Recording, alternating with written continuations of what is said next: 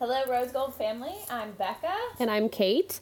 And welcome to episode six of Speak Rose Gold, the podcast. Um, today we're chatting with two sweet, awesome friends of ours we've known for over 10 years. Um, Whitney and I've known Jenna Jenna Lee. Lee longer than I've known Kate. Yeah, no, I know. That's Fun why I just kind of said over 10 years.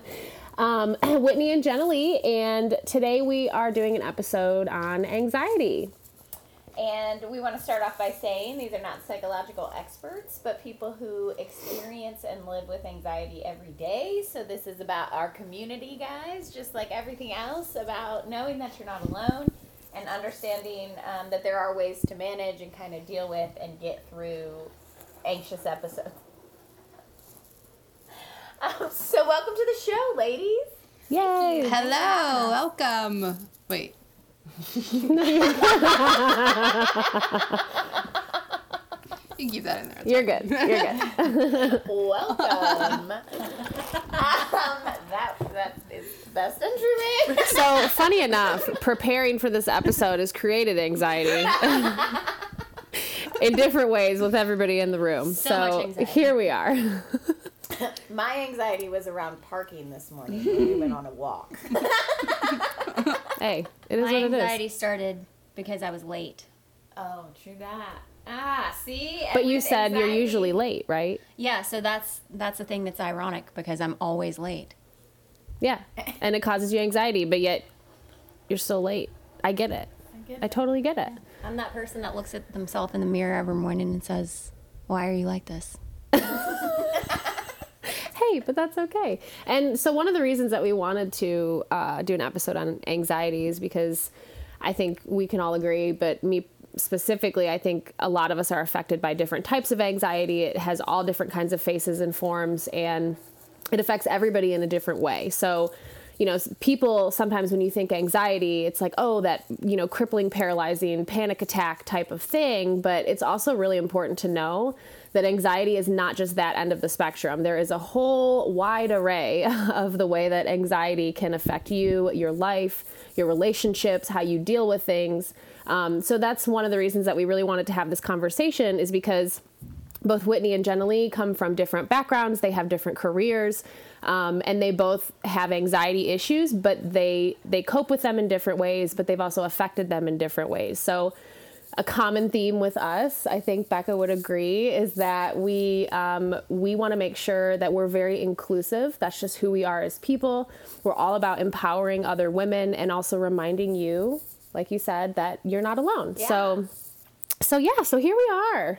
I, and so let's start by also just acknowledging that anxiety has become a buzzword in the world we live in today. So Yep. There's a lot of jumble and conversations and, and oh, I'm anxious and this and this um, that you hear. All, uh, it's, it's become very trendy to use the term, but I think it's important to realize that anxiety is something that well, yes, I, I, there's generalized anxiety in most people in society, right? Um, but that there are people who are severely affected by this term. So I want to start by let's define anxiety and defining anxiety um, through like a mental health or the DSM five is that whew, is defined as a mental health disorder characterized by feelings of worry, anxiety, or fear that are strong enough to interfere with one's daily activities. And I think that's an important thing to understand. Um,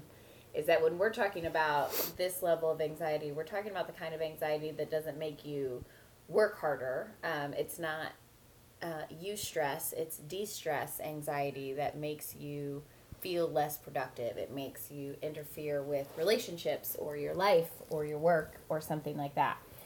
Um, so we want to start off with that just so that we can define it, and then we're going to dig into what anxiety feels like on the inside and how it can manifest differently um, based on who you are. All right, so I will go ahead and start. Um, why don't we start with Jenna Lee? How do you think your anxiety has affected your daily life? Hello.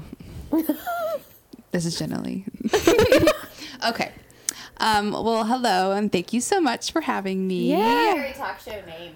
Hello, this is. This is Jenna Lee. Maybe that's, That's why you why- invited us in with a welcome. Yeah, maybe. Yeah. And that's probably why I went Welcome into. to Welcome. own This is my Yeah, show welcome now. to your own I have podcast. taken over. It's probably just because I went to school for radio, so now I'm, you know. See, there you go. I remember when you went to school Yeah, for radio. I was a baby. Oh God, you did. That was so long ago. I oh know. forgot you did That was that. I was 21, I think. Now I'm 30, which is crazy. But I think it's better um, from here.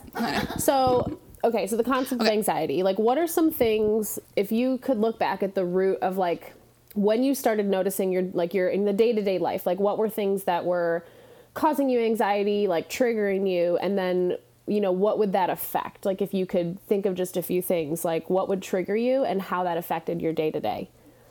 Um, so this probably started in middle school, I want to say, when I started having symptoms of anxiety. But back then, you know, in the early 2000s, no one talked about it. No one, I wasn't diagnosed.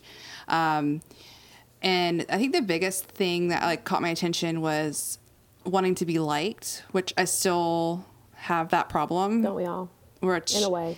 but it, it's to the point where I could push people away.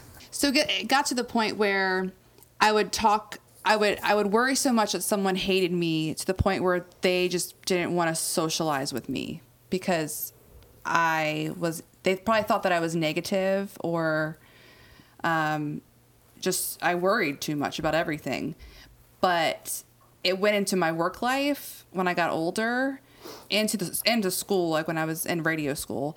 But it, it overtook my entire thinking process. I couldn't even focus on like my assignment or thinking that you know my boss is going to think I'm dumb. My boss is going to think I'm not smart enough. My boss is going to think all the above. And it would get to the point where like I have gotten fired and I've I've lost friends over it um, who don't understand what anxiety is or who, people who don't battle with it like I do.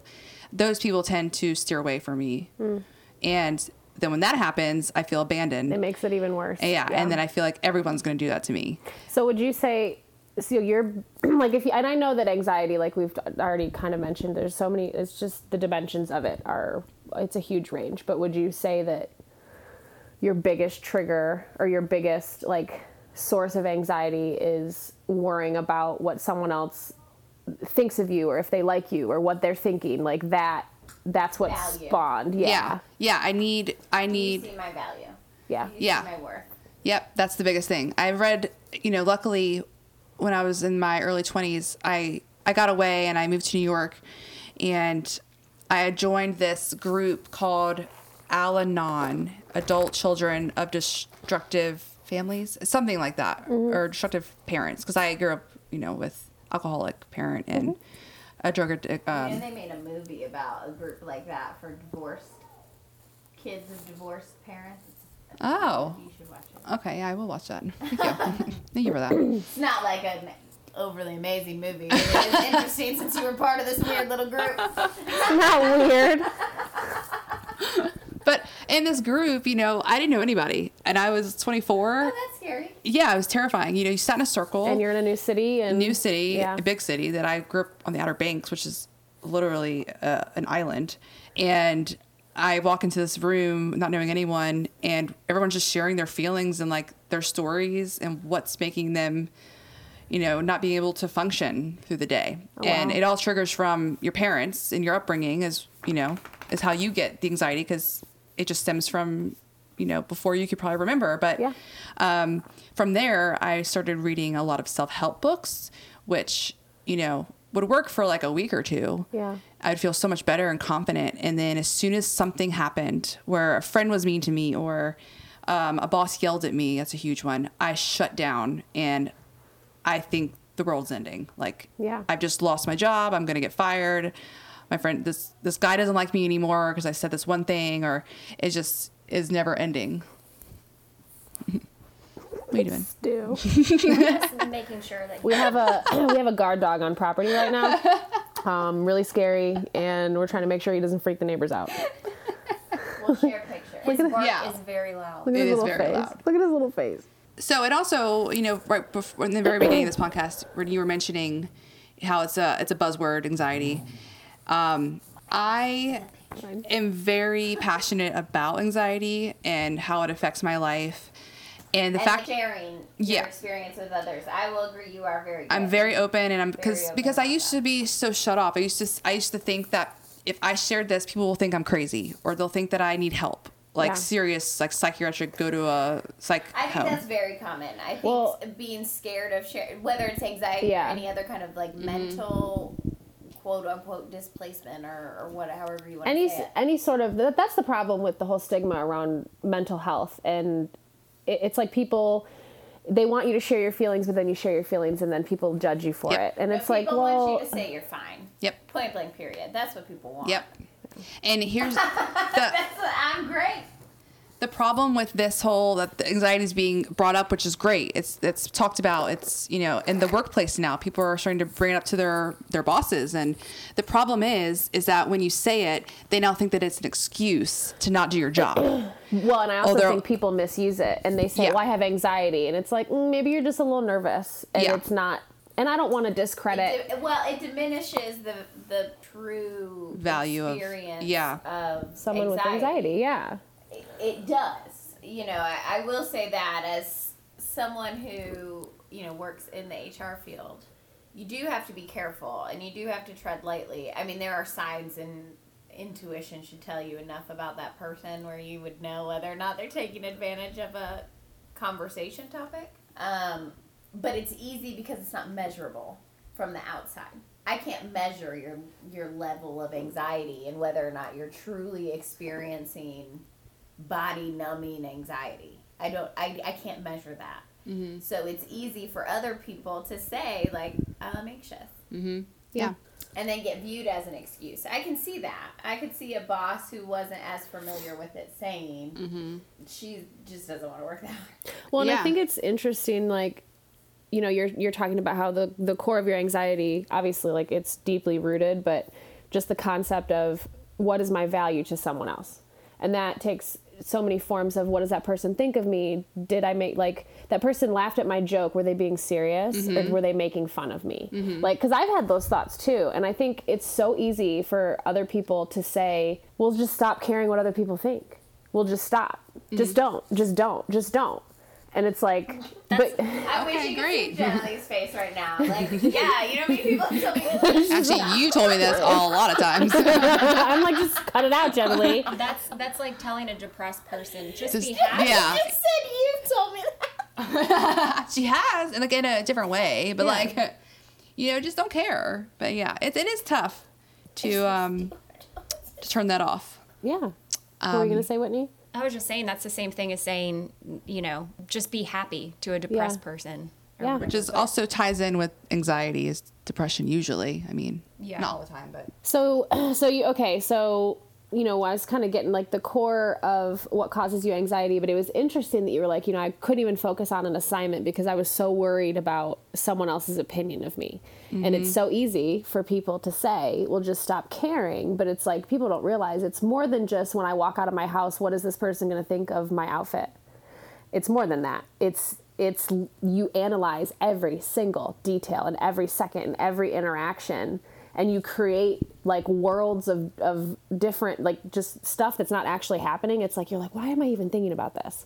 Um, but i knowing you as long as i've known you and i know becca has known you longer and being your boss for a while seeing how you were before you left to go to new york and then how you were when you came back and just watching you over the the years it's amazing to me how you have been able to grasp like really what the cause of your anxiety is and to take responsibility for it but also to know like like to be an advocate for that like i think there we need a lot more especially women like throw yourself into it head on. Like admit, just being so blatantly honest with people and being like, "Look, I know I acted weird, but it's because I'm super mm-hmm. anxious about this, and I'm worried you're just not gonna like me." yeah and most like, people that won't do that I think the more that people do that, the easier it'll be for other people to open yeah. up. yeah, because there are a lot of people out there, probably even listening to the hey, even listening to this, that are like, oh wow, I'm really anxious, but I don't want to say anything, like you said, because they're not, Yeah.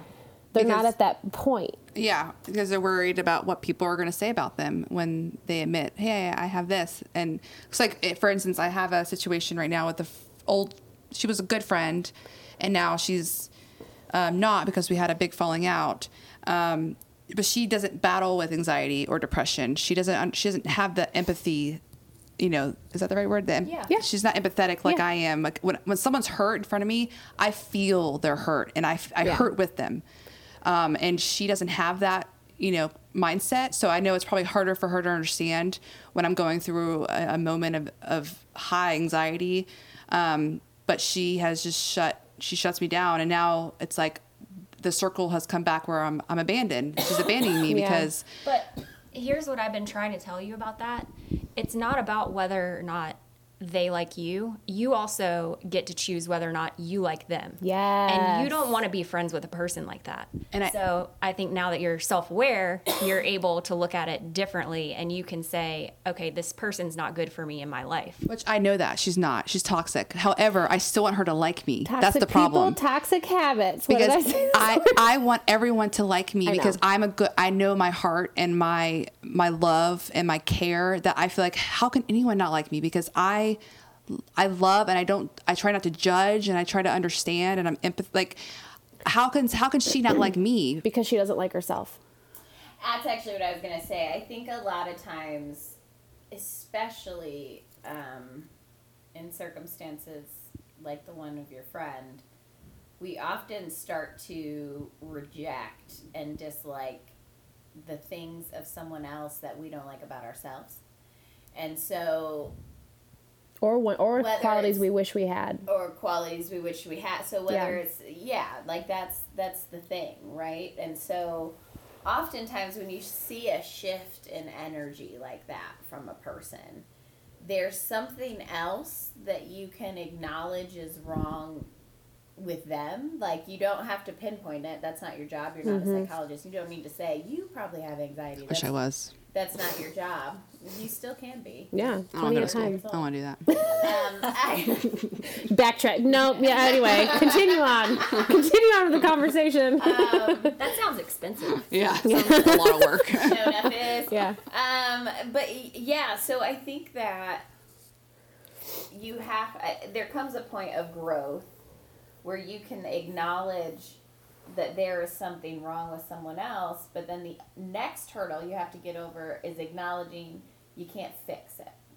right Well, it's, not your job. your job to fix that person. And if they don't like you, well, that's uh, and I get again, I'm, we're just going back in the same circle of okay, like you do have to get to the point of self love that you can say, I'm so sorry, you don't get to have me in your life. Like that is Yeah. really sad. Sucks to be for you. like Because I'm cool. that's I feel so bad for all of my old friends. For real. it's not even like the self love because I battled with that my whole life, as we know. But I actually am at a place now at 30 that I actually truly, truly love who I am. And that's why it's hard for me to think that someone doesn't love me. I don't know if that's like, what's the word? Is that Fear sound. projection is what that is. And girl, I jumped on that boat too. That's why I don't work in sales. I'd be great in sales, but when people tell me no, I'm I'm like, like, oh, yeah. She's like, no, but you want. I laughed so hard when you were like, I get, a, what'd you say? I get personally offended when someone doesn't take my sale or something you said on the podcast. That was hilarious. that I get personally offended if like people tell. I mean, yeah, Yeah, if you- someone- it, when you don't buy into what I'm Yeah. selling, Yeah. it physically hurts me. So It's when I started- just a mental game. when I started Beachbody coaching, she already did the workouts, already took the stuff, whatever. So she signed up to be a, a discount coach. And at one point, we had talked about her actually like coaching and like promoting the things and blah blah blah. And she was like, "Nope, can't do it." She's like, "I can't put myself out there. If people tell me no, I'm going to be crushed." And I was like, "Then don't," because a lot of people say no. and I know that, like, I, I train salespeople. That's a primary facet of learning and development in any organization and being a learning and development leader is focusing on the sales piece of the organization and being able to help generate revenue. I know how to sell. I also know that for every one yes, you have to get nine to ten no's, and those nine to ten no's hurt my feelings. Mm-hmm. That's what it was. You said it hurt my feelings. Hurt my feelings. She does. It does hurt So my sad. It's funny. because I'm like, you don't, you don't like But- me, but and I'm like, no, I like you. you. I just don't want your product. And I'm like, that sounds like you don't like me. Yes, exactly. I would take that the Sounds same like I'm way. gonna take it personally. You hate so me, is what you're it's fine. saying. Whatever. You hate me and my product. It wants to go away. Um, well, I can say, like I said, and I think Becca can agree that, and I think you do get to a point where you're just like, like stuff just doesn't bother you the way it did because you know what your flaw. Like, not I don't want to say flaws. Like everybody has their own shit, but you're like, oh yeah, no, I'm just reacting this way because that's how my brain is working. Yeah, or our brain's Um, broken is what Awesome. Whitney and I like to say. Puts me in check. When I get overly emotional, he's like, "Girl, But I do think But they don't judge you for it. Exactly. Like because it's just like what and you don't need and people who are going to judge you for the good or the bad whatever anybody who's going to judge you they can just like you said will kill them Yeah. um, I also think we all need to accept that some people weren't made to be a part of our lives. Right. And like that is also okay. Like you can't be connected to everyone. Right. And if someone's energy doesn't match yours, that's what we should really be talking about. If, you know, like I look at it like dogs. Some dogs like just don't get along. Yeah. And, Jafar is the best boy in the whole wide world, but there are some dogs that he's like, no, mom, I don't, I don't like that dog. Yeah. And I feel like that's okay. We accept that dog Stuart to dog. feels that way about uh, 95% of other dogs. Lexi feels that way about 110% of other dogs and that's but, but the thing is, is we accept that in dogs, but don't accept accept that in ourselves. He was like four yeah and sometimes your energy does not match someone else's energy, and Or it's sometimes- not about you. Sometimes your energy can be completely different. Like we are very different. Like we, I feel like I'm a very low energy person. You're very high energy, but we still complement each other. You can Yeah. compliment, you know, people that are different from you like that. But Right, but I mean it from more of like a a space. Like I think that we connect on a different level. I don't think you're meant to connect with everyone. Right. Yeah. That's why you have one. But I want to. Spouse. I And know, that's we why know. you know what I mean. You, you aren't meant to connect with all But the energy. Even if you don't connect with someone, like I don't understand people who can just be mean. Like I just oh girl Well, you we'll never what? understand Don't be It's mean. like going against Just my be nice. partner rule of co- podcast, but for real, fuck those people. Like really mean people, I don't have time for because that is not. But they pretend that they're nice. Eh, It's just the whole thing. you oh know? fakeness we could do a whole episode Yeah. on fake let me It's tell just you like, come on, lady. Like we but know. here's here's what you have to sum it up to, in my opinion, and where I I feel like I can channel that energy is that it just your vibe doesn't match my vibe, and when you find that out, you close the chapter. and you your vibe away. your vibe changes as you get older yes, i'm digging my vibe hardcore in my 30s 20s i didn't even Yeah. know what i was doing Yeah, 20s right for me. 30s are so long the ago. Like shit let me tell ago. you Yeah, I'd have to. Whitney, As someone who knows both of these people very well, um, I started working with Jenna Lee at a place that I turned 21 when I worked there. So I know for a fact it was at least 11 years ago. I was 19. 11 plus was years ago. Yeah. So I've known Jenna Lee and and then we worked together in like different jobs. It's very strange. I thought she hated me. So Shocking. and if I were to categorize her anxiety, I would categorize it as aggressively friendly. Like she's just she just wants everyone to like her and so it comes off aggressively friendly. Where Whitney, I feel like her anxiety and and I can also speak from I used to be Whitney's roommate, so we have our own special connection. yes. Um, and with the way I see her anxiety really manifest and show, and you can of course correct me if I'm wrong because you live it, is is very different and it's very internal and it's very personal. And so if you meet Whitney, you just think she's a very carefree, very sweet, well well she is though Hey, the- all of those things kind of person. Um, and she is those things. Yeah, she is um, calm and she brings an energy of that to different places. But internally, she struggles. I'm overthinking everything. But I would love for you to share how you experience anxiety because I think it looks different. And I think your anxiety is harder to see. Yeah, I think so too. Um, I think most people would have no idea, um, except for Jenna Lee and my mom. She's become somewhat of a, a therapist for me. So I just call her. And She's the sweetest. yes, she is. Severely underpaid therapist. um, but yeah, so I I actually I feel my anxiety in my body. Like I hold so much stress and anxiety in my my neck and my shoulders. So I um, I get tension headaches and when my anxiety is really bad, I actually feel like pressure in my chest. So a physical Um, reaction. Yeah, so sometimes I don't even know that I'm feeling anxious or I'm stressed out about something. It just my body tells me. And um Wow. like I started I had a panic attack and I don't really have that was the only time that I had a panic attack really because after that I knew it was coming. I knew what it was. So um yeah, I just I was able to to stop it Yeah. from happening. Um kind of talking do some like self-talk, talk myself out. So like what I was like with Jen Lee, I was like, okay, so your trigger, like we kind of got down to what the base of the trigger is, and for her, it's something more specific.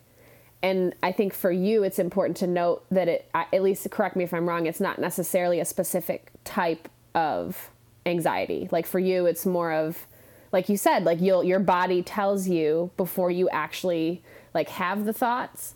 Right. Um, and I think and then I have anxiety about having anxiety. yeah. because I'm like, I feel it. I know I'm having anxiety. But when I actually, so let me back up to when I was like 10 or something. I um, actually ho- had my mom call the ambulance because I was feeling chest pain. And I thought at 10 years old, like, I'm having a heart attack. Um, and, you know, she didn't. She didn't know, so they Yeah. called the ambulance and they were like, "What did you have to eat, drink today? Um, anything, you know, change with your anything?" Yeah. And Well, and you're a um, kid too, so they're like, it, so they automatically were like, it wouldn't be a panic attack. She's a kid, right You know, like but that. that day i had But weird that they were like heart attack. no no no that No, was she that was thought me yeah and I, I you know my mom was No, the freaking out because like, she ate something funny. i had a lot of caffeine that day and so Oh, for most of my like throughout my teenage years and whatnot i stayed away from caffeine because that was something i was like really Yeah. sensitive to it and that that you know made me have these like chest pains Oh wow. um, and then when I was in college, I I started like exclusively sleeping on my stomach because it put pressure on my chest because if I laid on my back, I would feel like there was a brick on my chest. Oh, wow. So um, now they have um, weighted blankets, which I have, and it just makes you feel safe, and it's supposed to help with anxiety and stuff. But yeah, that's at that time I still wasn't like connecting the two. Like this is an anxiety, anxiety. Yeah. You know, it was just something that you were used to happening. it was just a way to calm myself, I guess. Um, so I do think you know, like we said, like it's important to note that ang- like anxiety comes from all different places, and sometimes it's something that triggers somebody. It's a certain situation or a comment or just anything. Uh, You know, I mean, I do think that you know it's awesome to have both of you here because it's to me two different sources. Um, Yeah. and I also think it's awesome that, you know, we're all around the same age and we're all figuring ourselves out. And I love that even though, you know, Becca and I don't deal with anxiety in the way that you do or you do, like we're, we're all different. Like if I do feel very anxious, and I think it's just something that I've come to terms with, but mine manifests as being very mean. Yeah. I see I'm that anxious, as I'm- you're I'm aggressive. with like a sprinkle of like passion. It's got to be something that you're you feel very passionate about. Yeah, if I don't care, I no. Yeah, I have to care about it or the like the person, whatever the subject matter is. Yes. But just bef- before, because the next thing we want to talk about is how you manage it. Um, because again, everybody manages their anxiety differently. But if you had to say, as far as your daily routine, like just give an example of some of the things that your anxiety would mess you up with, like that you would either not be able to do or you would do differently. Like, So my anxiety kind of comes in waves and it it's not something that necessarily affects me on a daily basis, but I do think that's because I have learned to manage it Yeah. and I'm,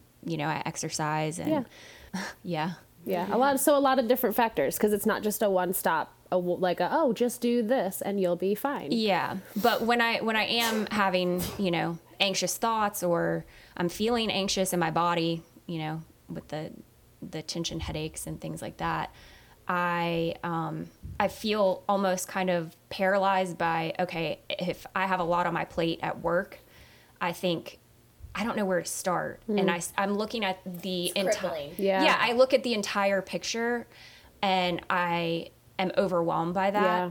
And I and so yeah, I maybe procrastinate or um, I just I feel that. yeah. So I have Remember when to I bought catch that myself. magnet that says things to do, and it was procrastinate, freak out, and they were both checked. And I brought Yes. it home, and you were like, "Becca, did you buy this for me?" this is me for sure. um, but my manager actually, because I have a very open, you know, relationship with her, I can kind of talk to her about these things, which is great because I I don't feel like I have to hold it all in when when you know if something happens during the workday that has me anxious, I can just say, I need just a minute, like I'm gonna go on a walk or whatever. Um, but I have to take it bit by bit. I can't look at the entire picture. I can't look at the amount of things I have to do. I just have to Like one at a make a, little list and check one thing off at a time. And that really helps me a lot. So, with that, since we're kind of already sliding into it, um, let's talk about how you manage your anxiety. Um, so, generally, we'll start with you. As far as managing your anxiety, what are some things that you've tried? What are some things that work that you that don't work for you? Um, just basically, how do you how do you keep doing what you're doing and knowing that you have anxiety, but also knowing that you can do things that can help and help control it? So, before I went to the doctor to talk to them about it, I, I, okay, let me back up. When I was 25 is when I first started working out. Before 25, like from high school to 25, like nope, didn't do it. Yeah. Di- didn't work out. Didn't eat. Ate whatever I wanted, like most young that's a lot of 20s. I mean, I think yeah. that's pretty common. But um, my genetics uh, didn't like that. So Good girl. My genetics, that's why I started working out when I was like 12. I should have done that too, but I didn't. I mean, Stop I, it. I play sports, but like, yeah. Anyways, so also like sports, I had anxiety because I didn't think I was good enough. And Well, and that's a and then I didn't atmosphere, too, Then I didn't is, perform like- good enough. But anyway, so um, I started working out just to say, okay, I'm not doing this to lose weight. I'm not doing this to lose weight. I'm doing this to relieve all the stress and anxiety that I have built up. And I did that for a year. And then I finally decided, once I started having, um, I don't want to say suicidal thoughts, but I definitely had thoughts of, would it be easier if I just wasn't here anymore? And would, you know, who would miss me? Would anyone even miss me? And I, life was just too hard. Um, and I just, I didn't want to do it anymore. I remember calling my brother saying, I crying to him because my car had broken down again. And I just cried saying, I don't want to be here anymore. And he, you know, was crying saying like, don't say that. And I decided to go to the doctor and told them I was very honest about my feelings. I don't think I could ever hurt myself, but I do feel like there's something wrong. And they decided to put me on um, this medication for both depression and anxiety. And I, I noticed a huge difference within the first like two months, I want to say. And then I lost my insurance. So I cold turkey went off of it, which is very bad for you. And um, the feelings came back. Um, and I went to my mom and, and my family and my friends, and I was just like, I think I need to be back on medication. Um, but then you had friends saying, you know, you shouldn't need to rely on medication to, to not feel, you know, to feel happy or feel not anxious. You should be able to do that naturally. Like find things that make you. And I was like, I understand that, but I think I need medication to help mm-hmm. me. And I went to my mom and she mentioned she's been on it for 20 years. Oh, And I was like, genetics. you didn't want to mention this to me? Yeah. Like a long time ago that you also battle with this? Yeah. Because that would have been probably very helpful to know. Um, so now at 30, I'm still on, you know, the same medication and I'm very open about it. And it's helped me so much with work and my confidence in myself. Um, also working out as well Yeah. has, I mean, I'll never stop unless I can't, but Same. like it's changed my life. I'm not where I want to be by any means, but it's just, just the thought that I can move my body and, you know, You have the opportunity to do that. I'm the same way. I mean, you know me. I'm the same way. I always advocate that if I lose weight, gain weight, like yes, obviously, you know, I still have my own issues, and that's a different topic. But um, it's if for me, if I'm having a really bad day, or I'm really sad, or whatever, or I'm stressed out, if I can't focus, like I'll just go work out because then I don't have to think about anything and I can push myself physically and I can get that endorphin rush and the adrenaline and then it's like, okay, I did that. Like I know exactly what you yeah, I know exactly what you mean. Yeah, I think we can all we can all agree that um, exercise is kind of a For sure. We all we all use exercise Yeah. as a form of therapy. I think it's a big reason why I'm nice to people now. I I do. and I'm the nicest. I'm glad After, you're like, a nicer really now. Long run. That's when I'm, and- or like a full body Oh yeah. workout. something Runner's that, like, high is really a cool crushes thing. me, Yeah. where I'm like, oh man, I am exhausted. I'll be like, I love you guys. Nice. She's also very nice when she's not working out, so you know, Right, don't but I'm uh, like extra nice. it's like having three glasses of wine without having three glasses of wine. Nice. Yeah. it is a cure all. Um, I, I do want to point out too something that Jenna Lee just said that I think is very very important, and I think how you manage depression, anxiety, whatever your mental health needs are, is very personal. However, um, people don't often admit, and I, I certainly think the generation before us, that they are on some sort of medication. So it may be that you are unaware of your genetic history of mental illness. And I also want to point out that those of us who need to take medicine versus those of us who can manage it in other ways irrelevant like that's it's how you manage it is not anyone else's business or anyone else's problem Mm-hmm. and if there is a medicine that makes you feel like how you should feel, more balanced, more equal, more normal, then that is what you need to work out with your doctor, an actual professional. Yeah. We have all gotten into a very weird world where we accept Facebook articles written in blogs by people like Kate and I, where you're just like, that's scientific fact. and, we write really good stuff. but I'm saying what we write is not about. I mean, if you want to believe me, that's your choice. medical. We're not writing about things like that, but that's my point.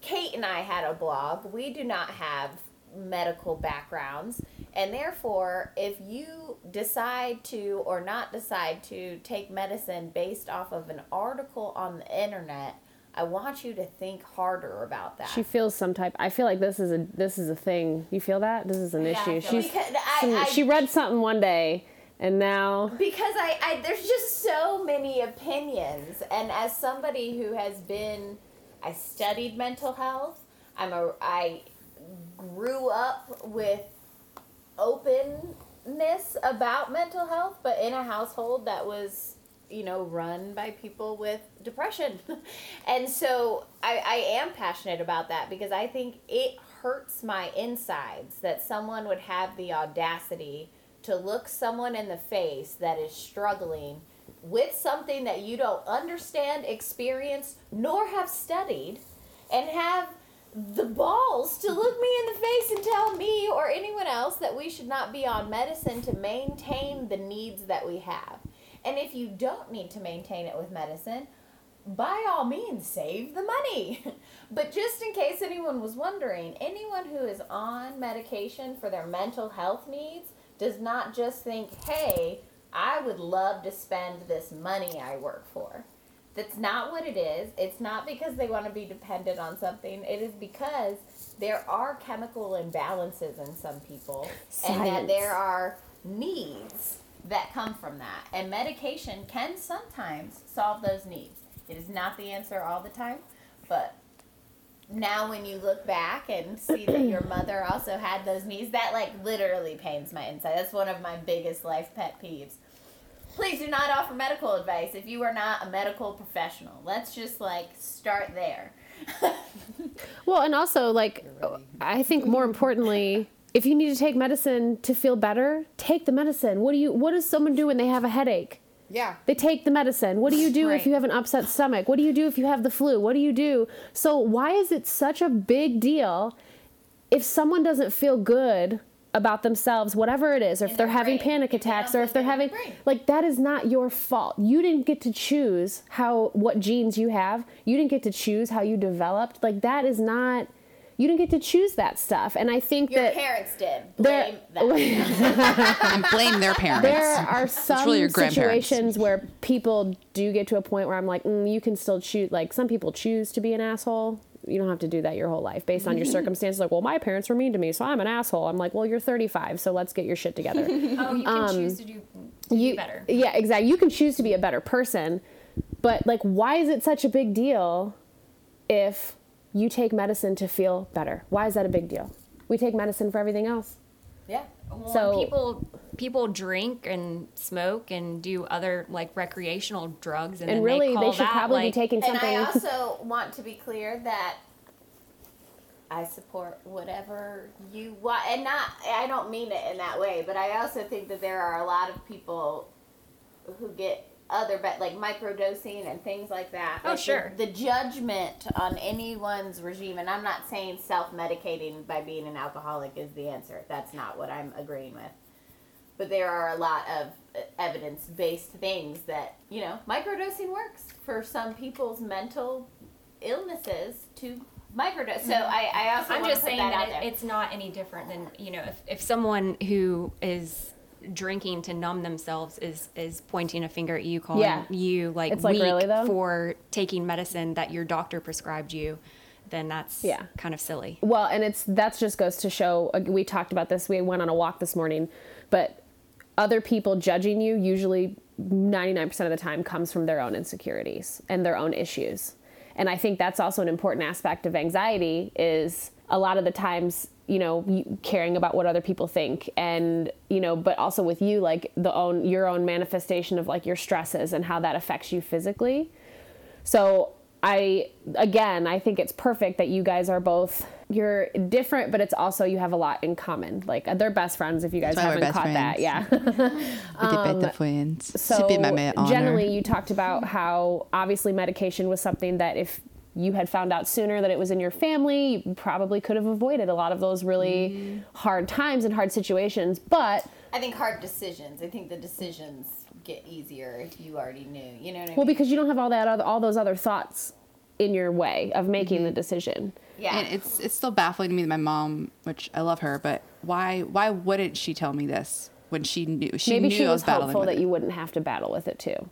I mean, ultimately, I think it's a generational thing. that's what i was going to say i think that they're not used to Just don't talk to- about it. yeah talking about it so Yeah. openly and just being like yeah i have anxiety or yeah, Yeah. i have depression people I still mean, don't. and you know, I've been open and honest with you about some crazy stuff that's happened up my family tree. Um, and my mom always said to that side of the family, like the thing was is that nobody talked about yeah, stuff. Yeah, she, she'll say that. She's like, no one talked about it. it's a don't ask, Don't don't, tell. tell, conversation. And I think, um, you know, my family is very open about mental health now, but I don't know that they had always. But I think in general, my parents are always progressive for their time. Like I think my parents just have a very progressive attitude. For their hippies. generation, yeah, for sure. they sure. were true My hippies. parents- They, Yeah. my it parents are the same way Yeah, they were. i really appreciate that Yeah, for yeah, sure. just that mindset because I think that allowed them to be more open with me about the realities of our genetic history. And it sh- you're right that it shouldn't be embarrassing, but I think in that generation, there's part of them that they just keep that private. The the way your mm-hmm. mom saw it, it was probably between her mm-hmm. and her spouse, right? That's not her. I don't think business. I don't think she's even told him. You know, like I don't think he's like her spouse now. Don't think he knows. Well, and also, what if I mean, does hers? And I'm you know, we don't have to get into this, but it's like, what if hers stems from what other people will think? So that's why she didn't say anything. You That's know? what hers is. So that- she, so she still has that as sixty five. exactly, and so it's you know, it's like, oh wow, like that's still it's a different piece of yeah. what mm-hmm. But yeah. you being able to manage it the way you do. And you know just talking with you today and how happy you are with your job and like how well things are going like it's just i don't know because we all go through really hard times and i've seen you go well everybody in this room seen go through some really hard times and it's just so nice to be sitting here with you guys like huh, we're doing something good. Like we're doing okay. Like we're making it. Um I think it makes that whole like time heals everything. I Mm-hmm. think when you're going through it, it feels like it is not true. it's never gonna change um, you're just like, oh yeah, is it? Is time gonna make it better? Um, but then when you're you're here and you can look back and say like, okay, I dealt with that it. issue, and the ones that I dealt with head on, I had more success on the back end. Yeah. It's weird that your upstairs neighbors are playing basketball. Um, yeah, Or like- that- that's Oh, yeah. that's an everyday lifting everyday. weights or something man what They get, they get real rowdy around 11, 11. p.m. I didn't know what people be doing. we were talking about how uh, when we were on Mm-hmm. our walk earlier today how you can have you you don't have control over that first negative thought that Mm-hmm. that anxious thought and that um, kind of repeats itself unless you the, the second thought you can control and you Mm-hmm. can you can stop it and replace it with something positive. positive and i think Jenna-Lee's been doing that really well. Like she because well both of us are self-aware now. We recognize when it's happening. We can call each other and talk and help you know talk through something and talk ourselves out of you know spiraling. Um but yeah it- the older we. It's get it's great point easier that to you do Can't control the first thought. Right, but you can if you if being self-aware is like the first step to being free from it because Yeah. you're you're able to go, okay, this is kind of a negative thought that I don't like. I don't want to keep repeating this or or let it like get out of control. Let me go take a walk, let me go work out, let Yeah. me you know, and you reach for the things that you you know have um will positively impact you and then you immediately feel better. Yeah. Well, and I think that's, you know, a good transition into, and obviously we've already talked about it, but generally, you know, focusing on the medication and exercise are like her big things. But I think, Whitney, earlier you kind of mentioned some other things that you do when you start to feel that coming on. Like, whether, and I know you mentioned like call, like having a support system is huge, but I think you started to talk about like some sort of like breathing exercises and things. What are some things? Oh my god, that scared the crap out of me. I think I have a package. So, what are what I was saying is what are some things that you do, you know, besides whether it's medication or exercise, what are some things that you also do that you think help you cope when you start to get those feelings, those anxious feelings because I'm sure that we do have some people listening that probably aren't as evolved in their own as you call it, like your self awareness. Like, I'm sure we have some people that are still dealing with the beginner stages of recognizing they have anxiety and how they deal with it. Um, so, there are probably a lot of people that aren't comfortable just going to the doctor or, you know, dealing with it in that way. So, I just I think it would be awesome for you to share some things that work for you and obviously, you know, like Becca said, we're not medical professionals, but I do think that advice can go a long way and I think that, you know, why not, you know, why not put it out there? So what are some Yeah. things that help you? Um, okay, so I, I think I've mentioned walking like three times already. Yes, yes. But It's also If- on if- her dating profile. Must walk. Let's like yes, long walks. must must walk me two times a day. Take me outside and walk me twice a day. Thank you. Yes. um, but that is really a re- relaxing thing for me. And if people aren't that into exercising, I think that's a good way to um, get a little bit of exercise. It's not too daunting. I just put on, you know, a podcast or listen to music and just kind of try to zone out and get out of my head a little bit. Sometimes this podcast. yes, sometimes. For a while there, I think I had been going out drinking on the weekends and I realized like, oh, every Monday I have more anxiety because of staying up late, being, you know, off my my sleeping schedule and um Also important to note is substances make it worse. Yes, Yes. because alcohol is a depressant and it, you know, it'll amp you up while you're drinking it, but then there's crash going to is be hard. right. And then you have I think it's called anxiety is like a Oh, new term that okay. yeah, people are using, but you know, hangover, Yeah. anxiety, anxiety about having to go back to work and not, you know, feeling like crap Yeah. and not feeling like your best self. So I, I cut alcohol out um, completely for a little over a year.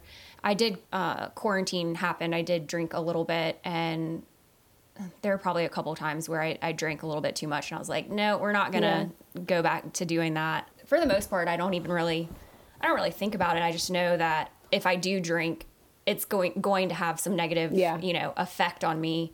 So I'm very careful about what I put in my body, basically, Yeah. and just trying to stay on a solid sleep schedule and just So- be good to my myself. You know, have a routine, be good to yourself. Yeah. And also, like, you know, you said being aware of what, because I think a lot of times too, people, they may know, they may not, but, you know, I've known some people who've had whether it's drinking problems or drug problems, and it's like they're not aware or they don't want to admit that that also heightens it or makes it worse Right. or is the, you know, the cause of the anxiety, whether you're, oh, I'm anxious because I won't be drunk or I'm anxious because I am drunk or, you know, like, or on drugs or whatever. And I think being able to recognize and then being able to say, well, I'm just going to not do that because I can't have it both ways. I can't drink a little bit and then not drink. It's just either I do or I or don't. don't. Yeah. So I think that is It's very evolved. holy moly. Like, because most people can't do that. What I was going to say is that drinking to a point where you're drunk, you feel out of control, you mm. know? And so for me, I I actually, you know, while in the moment you might think that that feels cool, but after the fact you're like, "Ooh, I don't like that" cuz you want to be able to control what you're doing. That's a big thing for me. That's why I mean, you know that I've always been when I'm d- done drinking, I'm like, "Oh no, I'm good." And it's Yeah. because I do not like to relinquish control in that way. Right. That makes me f- feel awful. I can't like if I woke up the next day and didn't know what I did, I couldn't imagine that feeling. I think that would trip me out. And so I just don't allow it. Like I, I cut myself off hard, but I can understand that if you can't do that, if you can't be like, one more drink, that's a no go. I'm gonna look, you know, I might look silly. That's and see, that's a different, you know, that's kind of the same idea of not wanting people to judge you, but I do it in the opposite way. Like I don't drink so much because I don't want people to judge me and be too drunk. I They're just wanna fighting over say the really microphone right now. I want you guys to Just know that. Before both I- allowed to talk again. Don't forget what you're going to say. But what I'm going to say real fast is piggybacking on that is like for me with drinking is I get really sick if I have like five drinks. Oh, I'll me throw up all night. Me. So that's why I know how to cut myself off. But someone who doesn't get sick Or it's, hangover, it's, yeah. or hangover, it's harder for them. True So that. that's all I want to say. Here you go. Um, but I see that. well- I, I see that in a lot of people generally. That if they don't get sick, they have a harder time managing the Yeah. control. There's no consequence. I mean, Yeah. No consequence. And it's super fun. Yeah. I will say that I mean you don't have to. Um, people say you have to hit rock bottom before you like stop drinking or something like that. I um, it was actually after your wedding because you know we were partying, we, We were really celebrating. Yeah, we had a great time. and I took my shoes off in um, the hotel, like I don't. Yeah, because I kept like my heel kept sliding out of my Yep. my shoe. Your shoes were an so I was like, I'm just night. gonna be done with these. But anyway, I woke up the next day and I felt like shit. Yeah. And I just said, okay, this is. I don't like feeling this way. You know, even though nothing. I had a great time. Nothing bad has to happen before you're like, maybe this just isn't like yeah. this For is me. for me this is just impacting my life negatively and um so let me just take a break and that's what i did i just was it wasn't even a, a conscious decision to okay i'm just gonna i'm i'm gonna be sober for the rest of my life it wasn't like that it was just like i feel better when i don't drink so let me just keep doing that and then i started realizing um, because I think when I was in my 20s, it was harder for me to um, imagine going into Social situation. yeah, but and you know, yeah. but I don't even have I don't have social anxiety. It's not, and I'm not really that shy. Um, but it But would be like everybody a else drinking. I don't know. Right. Right. That it's just this the party yeah, atmosphere. yeah. So you feel like okay, um, it's going to be weird.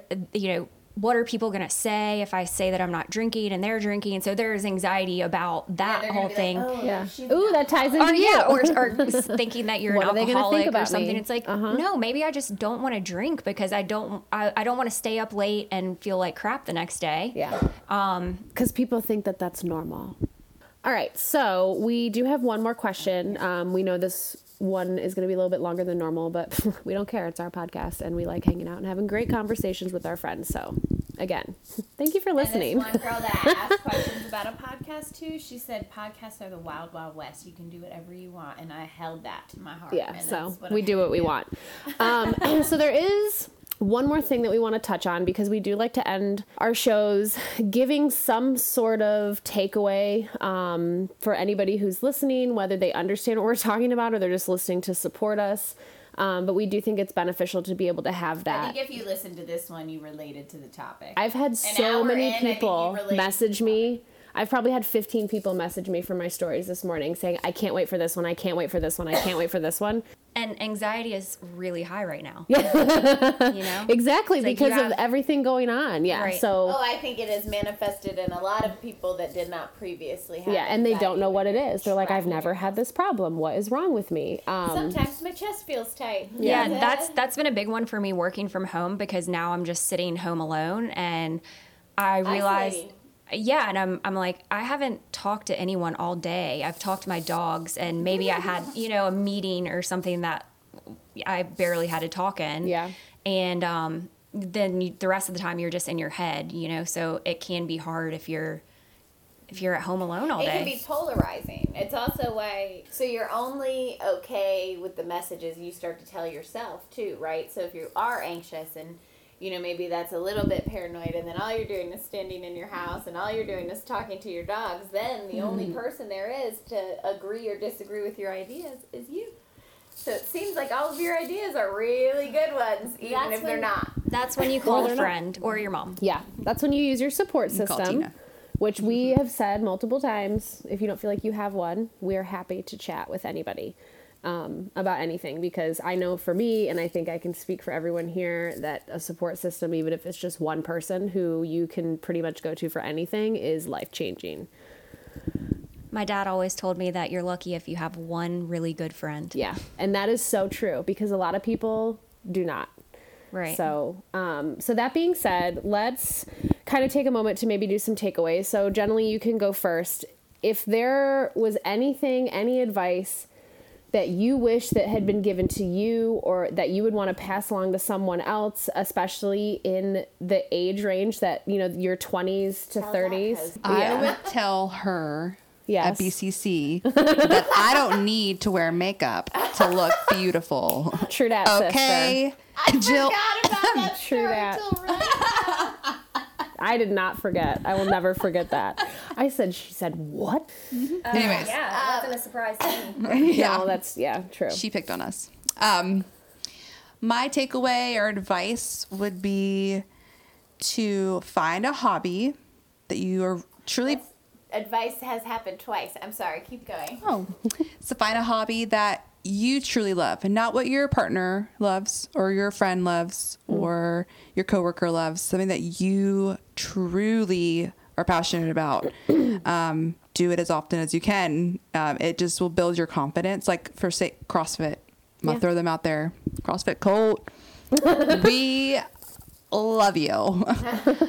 it has changed my life. Um, not just I, I can't lift a lot of heavy weights, you know what I mean, but like I'm definitely it's just just the environment and just being with these people It's a and uh, the system. yeah, and they're all Like just so Kristen's Run encouraging. Club. It's a support So, system. yeah, it's Yeah. wherever you dive in. It doesn't have to be CrossFit. and it's a no It can be- Yeah. judgment. It's like a you just come here and lift shit, and Yeah. and we're here to It's have like community. yeah Yeah. Like they Yeah. root for you. and mm-hmm. feeling like you belong. That's like awesome. like you know if i would have joined this like 10 years ago there's no way i would have succeeded because my first thing would be like oh my gosh they're all gonna judge me for mm. not being able to do a Not pull-up being able to do it. Yeah. yeah and here it's like i use all these bands to do pull-ups and i'm like laughing at myself pretty much not in like a, a bad way but like i just I can do this one day, guys. Just, I need more bands. Just give me give me all the bands in the whole facility. Just hold me and Yeah, I'll just pretend. Look, I tell everybody my bottom half is a lot heavier than my top half, and maybe y'all just don't understand that, and maybe I was just not built for pull-ups. Yeah, I don't you think I were was not either. built You know for what? pull-ups. I tell you that right now. For you.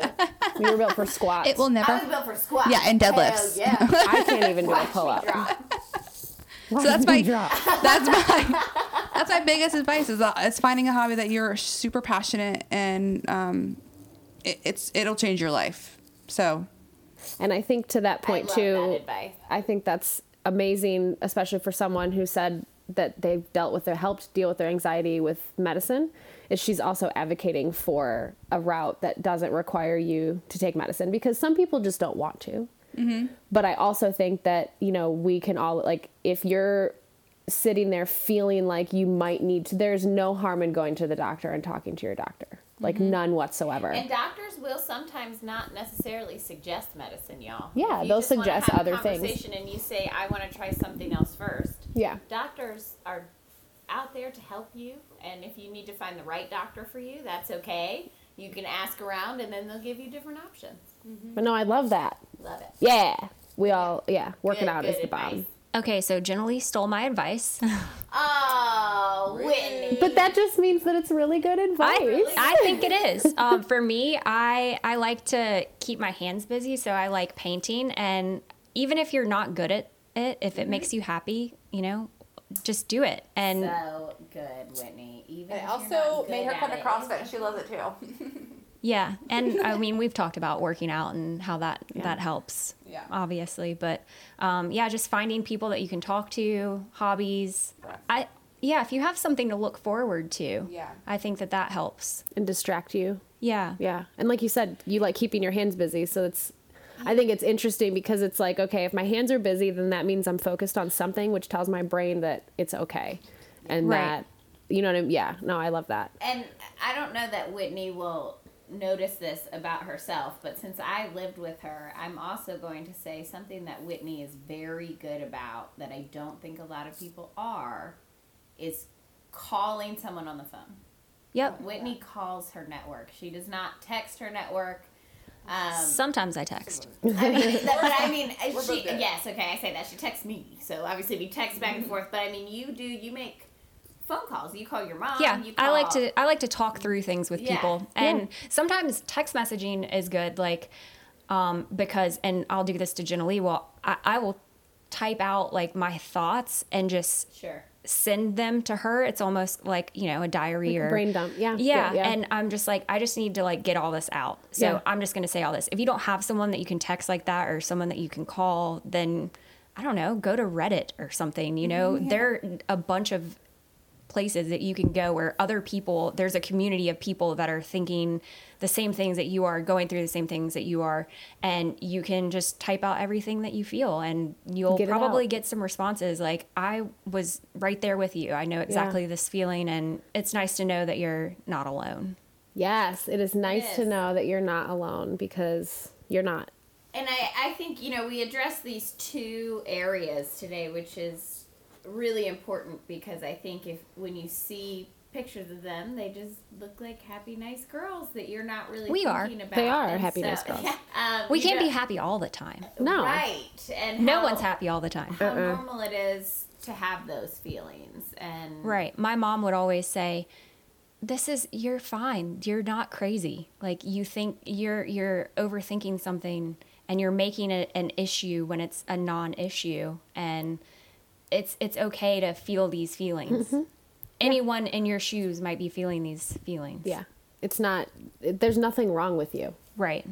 Exactly. Yes, and I, and that in the end, talking about it or talking to someone or however that looks, and you know, we talked about coping in different ways, and if you have a drink, nobody's judging that, and I want to make that clear. But if you're, what we are saying is that it is more important that you look for the reason that you are being drawn to do certain things and feel certain ways so that you can address the why and really start moving forward and developing coping mechanisms and doing what you need, what your body needs, whatever balance that is, whatever your body needs to make yourself feel productive and valued and like a member of society who is contributing, you should do that thing. And Yeah. I think everyone here supports you doing that thing.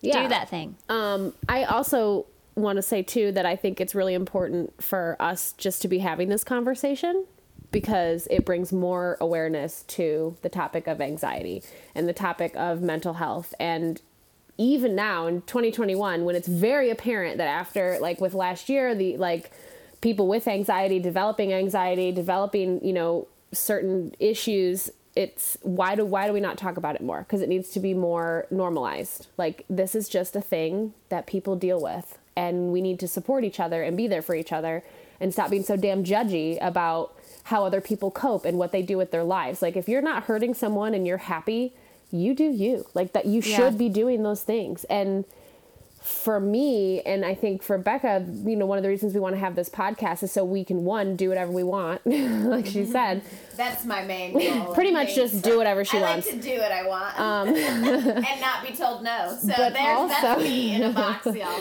but also so that we can address the topics that we want to address and especially ones that we feel aren't talked about enough so i just on behalf of both of us thank you guys so much Yes, Thank for you. doing this Being with so us open. being so open and honest and sharing and while we edit this we can talk more um, but seriously thank you so so much Um, and of course, thank you everyone who is listening.